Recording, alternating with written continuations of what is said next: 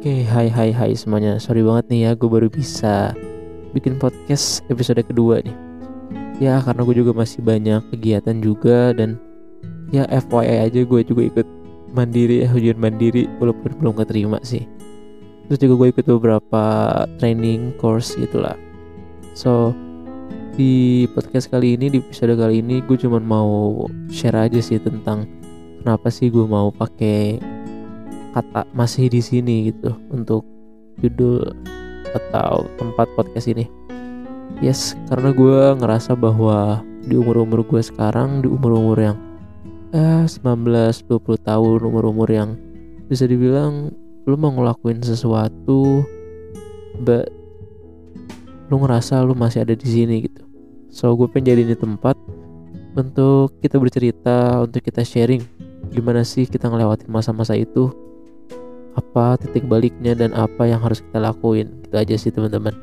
So gue harap ya ya setidaknya bisa bantu teman-teman dan juga bantu gue sih oke? Okay? stay tune aja dan ya mungkin nanti gue bakal bahas banyak hal sih di sini.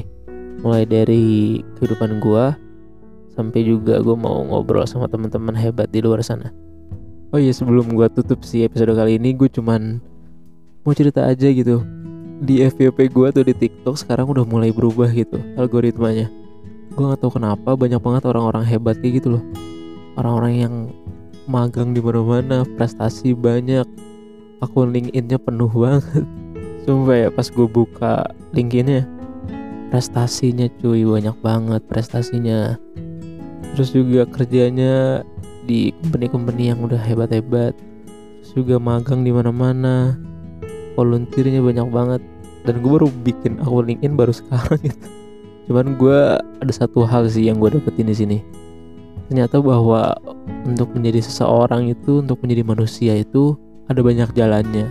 Dan kebahagiaan itu sebenarnya hadir dalam situasi dan kendali kita. Maksud gue adalah setelah gue baca buku filosofi teras nih ya di situ tuh bilang kalau misalkan kebahagiaan sejati itu lahir dari sesuatu yang dalam kendali kita misalkan ya misalkan nih. Oke deh contohnya gue aja. Ini kan kemarin gue nggak keterima kan ya mandiri. Padahal gue udah nungguin banget tuh selama setahun tuh gue pengen nyoba lagi mandiri kan. Ternyata gue gak keterima gitu. Nah ternyata bahwa kebahagiaan itu ada di dalam kendali kita. Nah situasi kali ini gue bisa ciptain kebahagiaan gue walaupun gue gak keterima. Karena diterima atau enggak itu bukan dalam kuasa lu bukan dalam kendali lu lu cuma bisa mengendalikan sikap lu atas kejadian itu. Jadi secara simpelnya kayak gini loh teman-teman. Lu udah berusaha dan itu dalam kendali lu untuk hasilnya apa pun itu jadi luar kendali lu.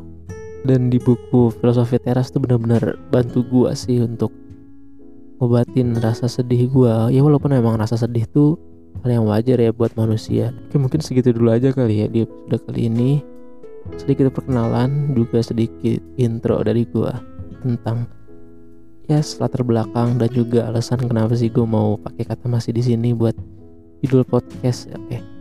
agak aneh sih tapi ya udahlah. So thank you banget yang udah dengerin. Semoga selalu bahagia dan tetap bersyukur. thank you